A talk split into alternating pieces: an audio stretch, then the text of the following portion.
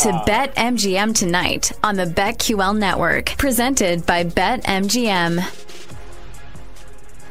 Trysta Krick, Nick Ashew tonight. We got pounding rain going on. If you're anywhere in the Northeast, hunker down, stay safe. It's uh, it's wild. I'm really Trysta. How are you on snow? Are you a fan of snow? I like snow a lot better than I like rain. Say that. Fair enough. Fair enough. Because I'm thinking about this right now, and if this was snow, yeah, it would be the storms we got going on, we'd all be locked down for a while. It would just you would be going anywhere. It's been intense to say the least. So I'm not mad at that.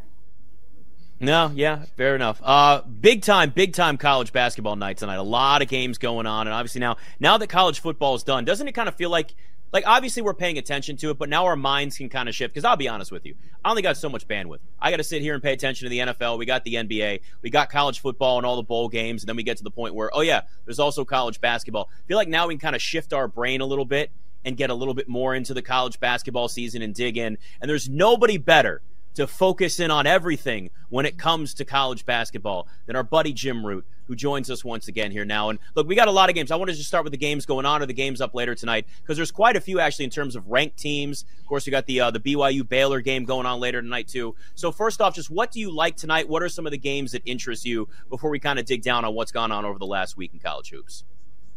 Oh, I'm super curious about that BYU Baylor game. There's some fun uh, yeah. little dynamics with that. With with BYU being their first Big 12 road game, they're 0 1 to start league play. Meanwhile, Baylor's opening their brand new arena. I guess they played Cornell. Uh, they've got one game under their belts there, but this is the Big 12 opener for the new Foster mm-hmm. Pavilion. So there's that element to it. Um, I generally like Baylor there. Um, I probably would have cut off what I take it at, at minus four. Um, it's up to four and a half most places, so dicier value there if you're gonna you're gonna join on that. But uh, I just think the athleticism is going to bother BYU. They really struggled to get easy shots against Cincinnati. They, they, took 18 twos and 10 free throws compared to 46 threes. It just felt like their offense was rushed, uncomfortable against a very athletic team. And Cincinnati's a better interior defense than Baylor is, but I still think there's going to be some issues translating over to that first game on the road here, first road game outside the state of Utah for BYU. So I, I do like Baylor there. Uh, price is a little dicier now, but I, I like the Bears hosting them. Duke plays tonight at Pitt. Uh, the thing that I want to ask you about is Duke's Mark Mitchell because he's averaged 22 and 10 last week. Ridiculous. 15 for 22 from the field. Like, do you think he's the difference maker if Duke wants to make a legit run?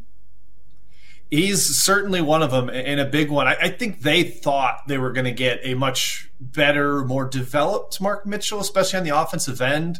Uh, coming off last year, you know, former five star recruit, played a, a, lot and was a key contributor. And really, his absence was a big part of why they lost to Tennessee in the NCAA tournament. Then this year, he's been real shaky on the offensive end early. Uh, really has the yips from beyond the arc. His his motion is really hitchy. It's it doesn't look smooth, but you get him in that mid range area or on the offensive glass or as a cutter, where, where Tyrese Proctor found him a bunch of times cutting last game. He's pretty devastating there because he's a strong, tough finisher. He's left. He's a little unorthodox with the way he gets it up to the rim. And I think uh, that, that throws teams off and helps him draw fouls. He's actually a pretty decent free throw shooter for somebody that, that cannot shoot from beyond the arc. So, yeah, getting more from him offensively where they're not playing sort of four on five – and of course, he's always a, terrific defender, multi positional on that end. He gives them quite a bit of, a, of an edge if he's playing well. And this this Pitt matchup's odd because Pitt has not been very good against their their toughest competition.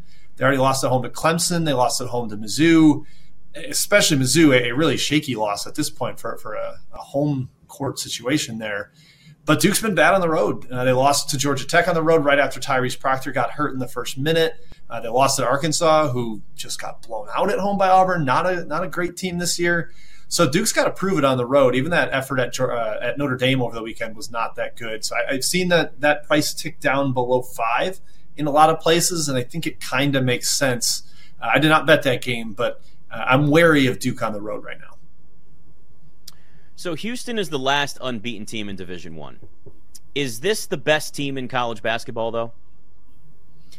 I, I don't think so. I, I love Houston, but I'm still going to go with Purdue. I'll give the nod to Purdue. Um, they lost that tough road game at Northwestern, came right down to the wire. I think it was an overtime game, if I remember right. Uh, whereas Houston's only played one road game before tonight. I was at Xavier, a, a, team that's down two starters since the beginning of the season, and they struggled. It was their worst offensive output of the game or of the season, only time below one point per possession. And now I got it on behind me here. Houston got down 14 0 pretty quickly against Hilton Magic in Iowa State there. It's 20 to 8 now. I think they're getting a little bit of taste of life on the road in the Big 12. Might take some acclimation process and just their style the way they disrupt defensively, I think, is great as a big favorite at home. Uh, but it's it might be a little tougher against teams that can handle that pressure and, and be patient and work for better shots against their defense. You know, when you talk about Purdue, how much has Zach Edey improved from last year to this year? Tristan and I were talking about this last week. Zach Edey's now looked at as a potential lottery pick in the NBA. And last year, we're looking at a guy going, hey, he's going to be really good playing over in Greece or something somewhere. Yeah, I, I, think last year he had the reputation of, of just big. That that was like what he was yeah. good at, and I don't think it was true last year. I think he had pretty good touch for a big man. Uh, the footwork was solid, and for a seven four guy, for him to make like seventy five percent from the free throw line is kind of unheard of. Like you just can't hack him. He, he can he can knock those down. They're not free possessions. Uh, but I think where he's really improved is some of that more nuanced stuff. The footwork's really solid. Uh, he's great at avoiding fouls on the defensive end. I know this kind of rubs some of their opposition fan bases the wrong way, but he's terrific at maintaining verticality, which is not easy to do. Uh, and I think he's a little better defending in space against pick and rolls. Like you know, he's he's never going to be a, a, switch it all, you know, s- step out on the perimeter and take a guard. But in a drop coverage, if a guy's coming at him, he's not giving up straight line drives to the rim. He's making it difficult, and of course, he's so long that you can't finish over him. You got to shoot a tough floater or a pull up and they build their defense around that. So, uh, combined with the incredible production on the glass and on the offensive end, I think he's actually a very much a net positive defensively too. He's every bit the national player of the year right now. It's going to be tough for somebody to unseat him. Is what we're seeing from guys like Chet Holmgren, Victor Wembanyama, you know, long guys over seven foot who can do a little bit of everything. Is that, do you think, affecting Zach Edey's draft stock, finding a way for these GMs to say, okay, I see we need to counter these big men with one of our own?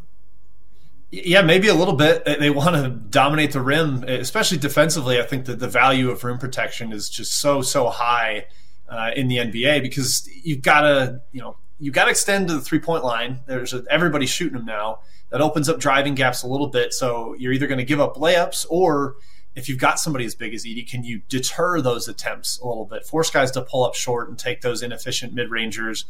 Of course, he doesn't quite measure up to the offensive skill level of Wembanyama or Holmgren. He's never going to bring the ball up the floor or take a step back three or a runner from 18 feet like Wembanyama's throwing out these days.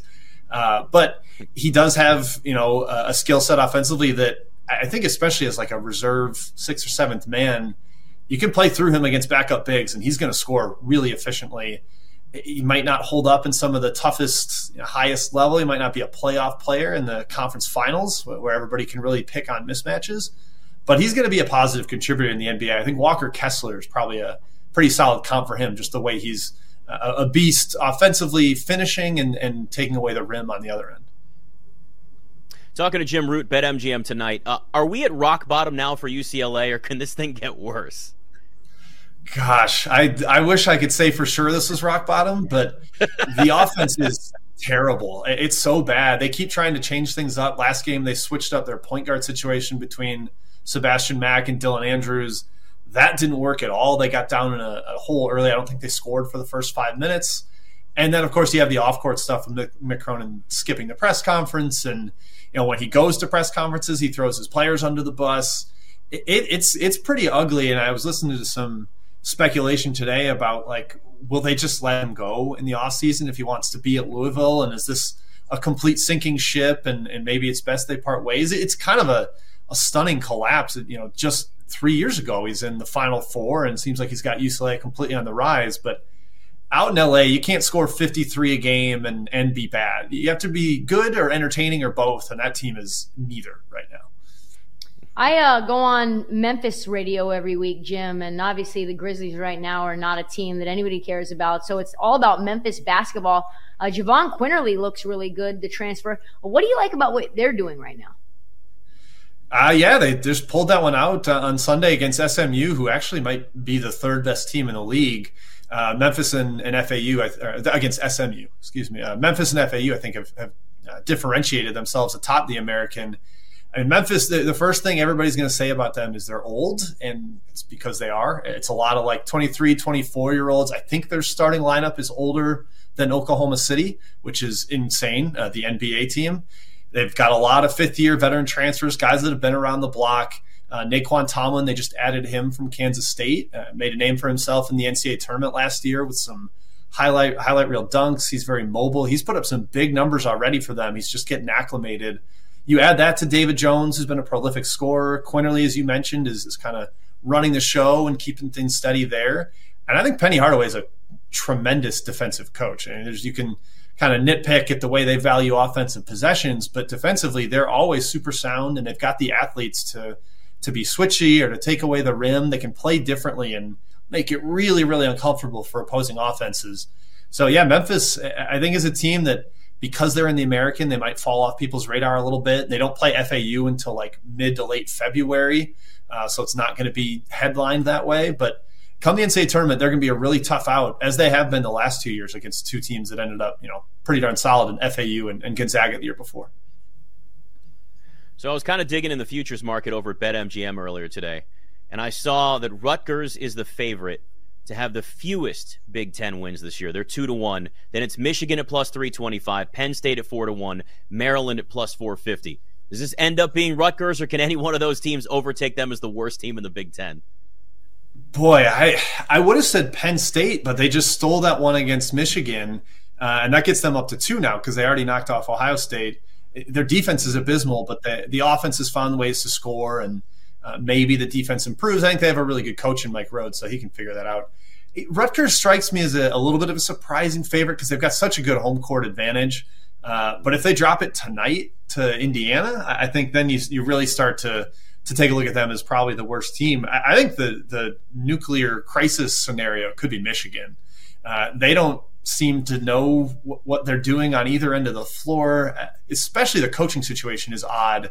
I mean, they were already below 500 and, and winless in the Big Ten, and Juwan Howard hands over the coaching reins to Phil Martelli for some nostalgia play eh, because they were in Philly. That, that was really odd to me. And you know, coaches emphasize different things, even if they're on the same staff. I think Michigan has a chance to to really have a, a, bad bad season where they end up moving on from Howard at the end of the year, and uh, it, it, that's the nightmare, and maybe that's the plus odds I would bet in that market. How did it go down so fast ever since they lost to UCLA in the Elite Eight? Because it looked like that program was on the rise, and then you look up and like you said, because that was a question that I had circled that I wanted to ask you, and you just jumped right into it. Perfect but like it feels like I don't understand how the disaster was built.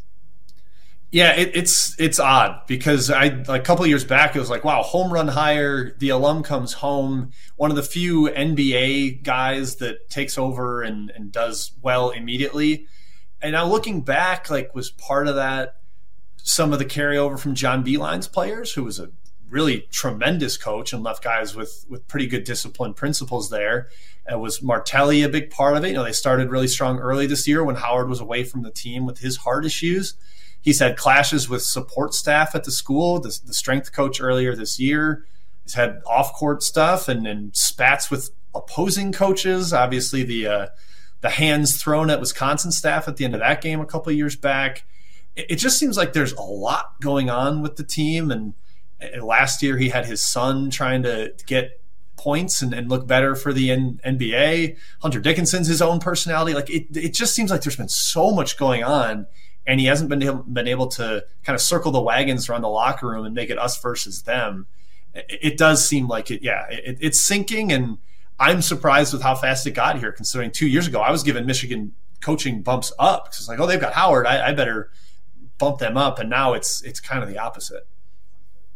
All right, got about a minute or so here. North Carolina's won four straight. We've made our jokes, obviously, about Hubert Davis as a head coach. It's been a roller coaster for this team. Feels like the entire time that he's been there. Couple of losses, obviously, UConn and Kentucky. They beat Oklahoma when they're ranked seventh. Is this a team that you kind of see? They're a top 10 ranked team right now. Do we look at them and say, ooh, maybe they've gotten better, or is it still kind of a paper tiger situation with North Carolina?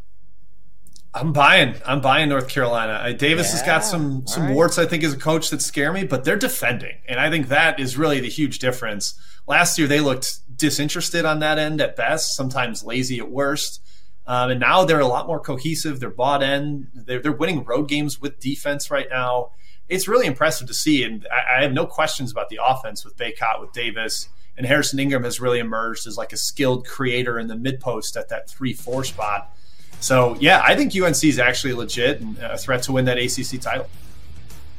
Here we go, Jim Root, three man weave. Always good to talk to you, man. Thanks for coming on. Good Appreciate stuff, it. Thanks for having me. Uh, the roller coaster that is college basketball, Trysta. Uh, speaking of Michigan, uh, they are national champions in another sport, college football. We look back on that game and a wild one that we had last night, and some of the early looks at the futures market for national titles. BetMGM tonight. It's time for a short commercial break. Don't go anywhere though, because we'll be right back with even more BetMGM tonight, presented by BetMGM, live from BetQL. Nike, San biggest play of this defense tonight. You have visualized this moment every single day for the last year. How does reality compare? It's glorious. That's all I can say. Uh, you know, I just love my teammates so much. I love my coaches.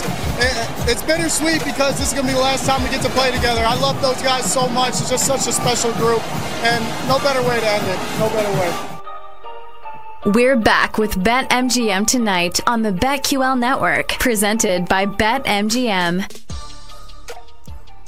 Got to say, if you were a Michigan backer last night, or really anybody, I guess at this point, it was kind of a roller coaster. First quarter, you're like, oh, Michigan, here we go. Put up 14 points in the first quarter, Trysta. And then we're sitting there going, scratching our heads, like, why?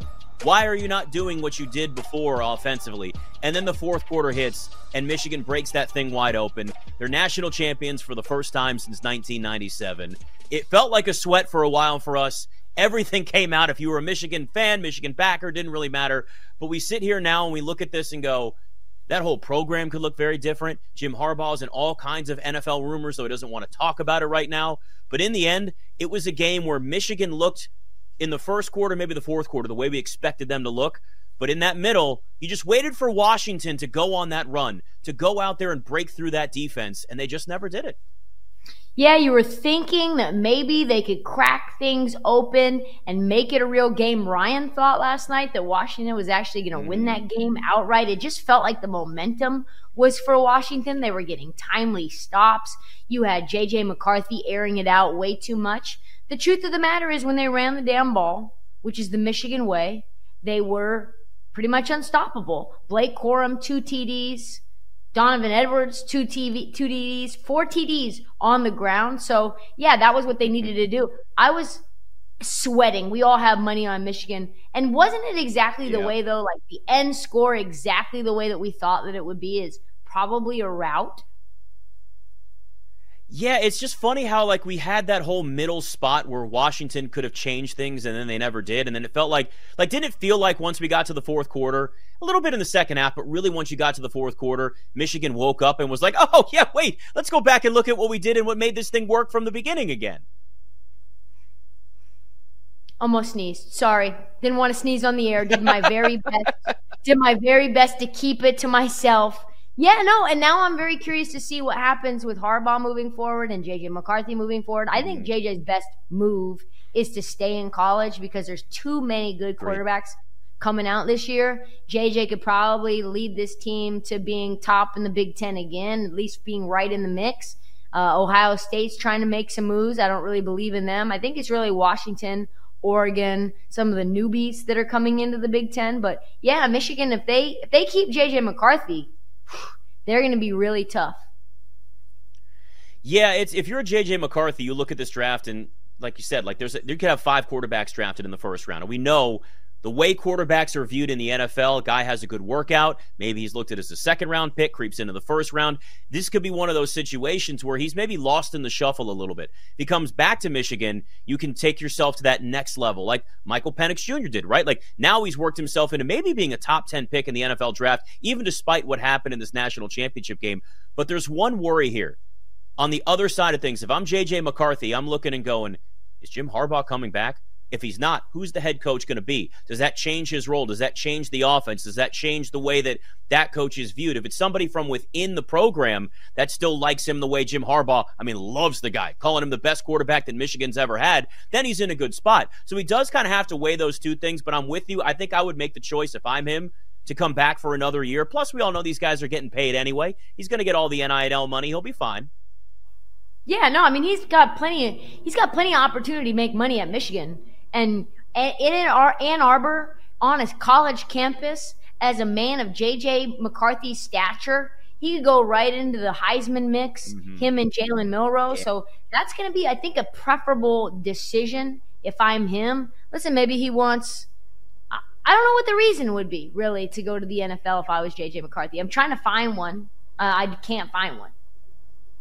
I mean, I guess the only thing would be like, okay, you're leaving on top, right? You win the national title, you move on to the NFL, and you get your opportunity that way. So I just, we're going to see more guys want to stay in college knowing that they're going to be the man, right? They're going to be the star there on campus. And you're going to still get paid probably seven figures. If you're a star quarterback at a major college football program moving forward, you're going to make a lot of money. You're going to not make NFL money, but you're going to make life changing money still at 21, 22 years old. So we may see more of these decisions as time goes on, where it's a JJ McCarthy or it's a Quinn Ewers or anybody else decides I'm going to stick around another year. And then that puts that program in a position where they're going right back and they're running this thing back another time. I mean, right now, Georgia's the favorite next year at plus 350 to win the national title. Obviously, very early odds. Plenty can still change. Uh, Alabama's at plus 550 next. Then it's Ohio State at 8 to 1 and then it's Michigan at nine to one. And you know, I I can't say whether or not they've factored in JJ McCarthy coming back or not in that price, but I'd wonder if he's officially announcing that he comes back to Michigan, if that nine to one price for JJ or for Michigan to win the national title next year, if that shortens a little bit once he comes back.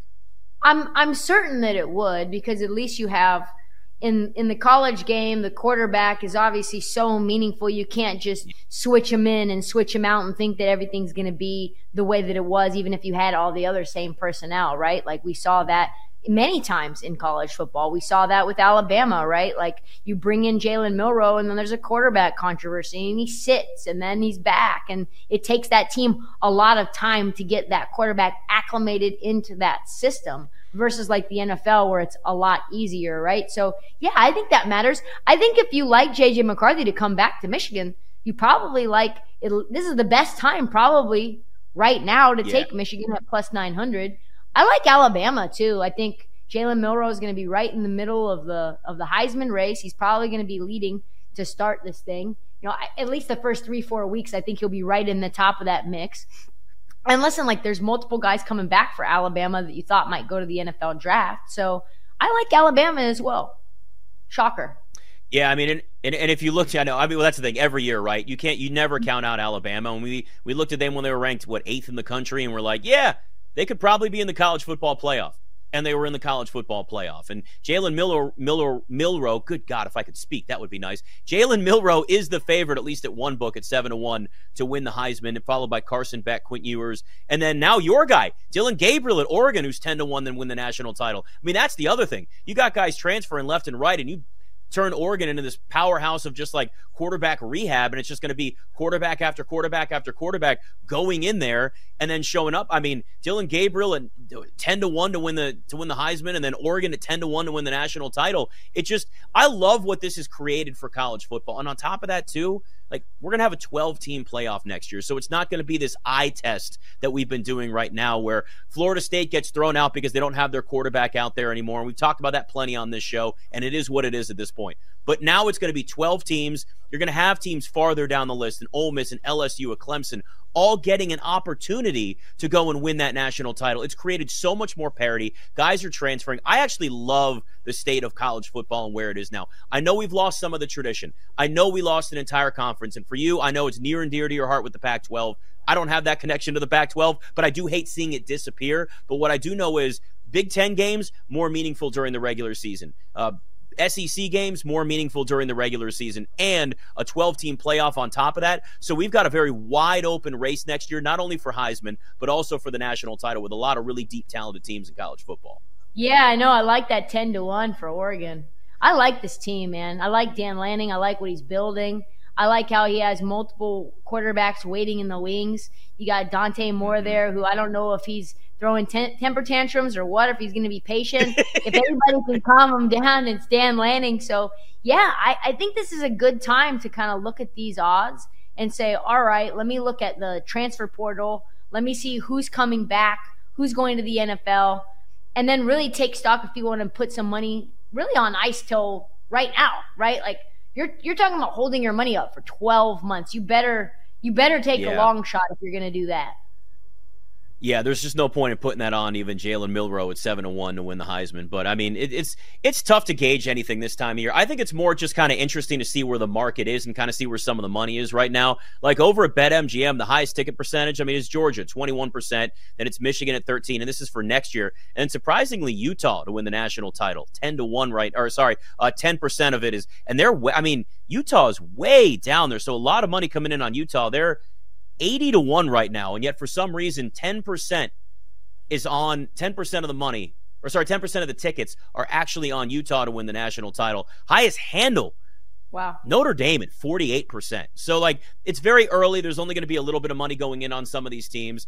I don't really bet any. I don't really bet really anything in the futures market this early. I don't care what sport it is. Could, there's just so many variables. There's so many different things that could still change, especially in an off season. I know things have died down a little bit in college football. Guys could still transfer late. Guys could still decide they want to go somewhere else. I mean, it's just it's a free for all right now. So I personally would just stay away from the damn thing. But I really love what Oregon is doing, and I think that they have an opportunity next year to really go out there with a Dillon Gabriel, who I, I've I've really kind of been a fan of Dillon Gabriel over the last couple of years and thought really at Oklahoma he had a, a, a, better shot at kind of elevating his status. But now to go to Oregon and what they've been able to do, I mean, that's a team where you do kind of look at it and go, 10 to 1, it feels more reasonable, but it's not a massive price where you're like, yeah, do you want to hold your money up for essentially 12 months? Yeah, I'm looking at this graphic that's uh, on for the first overall pick, sort of like a college football NFL crossover, right? And like, I don't think you you shouldn't. I mean, like Caleb Williams minus six fifty, but Drake Maye at plus five hundred is really interesting for a two man race. If you're getting better than two to one, very interesting. It's it's yeah, college football. I mean, it really is. It's it's a it's a totally different game right now. I know traditionalists aren't going to like it, and it's fine. But like, got I'll put it this way: if guys were transferring every single year, I'd get a little sick of it. And we kind of got to the point with some where like, okay, Almost Dillon Gabriel, this is your third team. Yeah, like we're, we're right. Doesn't it feel like we're kind of right on the edge where you go, all right, let's that, that there needs to be some i think eventually we'll start to see some level of limits whether it's on nil and they'll start to try to pull back on the transfer portal somewhat but I'll take it. I'll take at least some of this where you can create this parity for a 12 team playoff. It's going to make college football just that much more exciting for years to come. All right, the Bills are one of the hottest teams in the NFL. We'll talk to Ryan O'Halloran next. It's BetMGM tonight. It's time for a short commercial break. Don't go anywhere though, because we'll be right back with even more BetMGM tonight, presented by BetMGM, live from BetQL.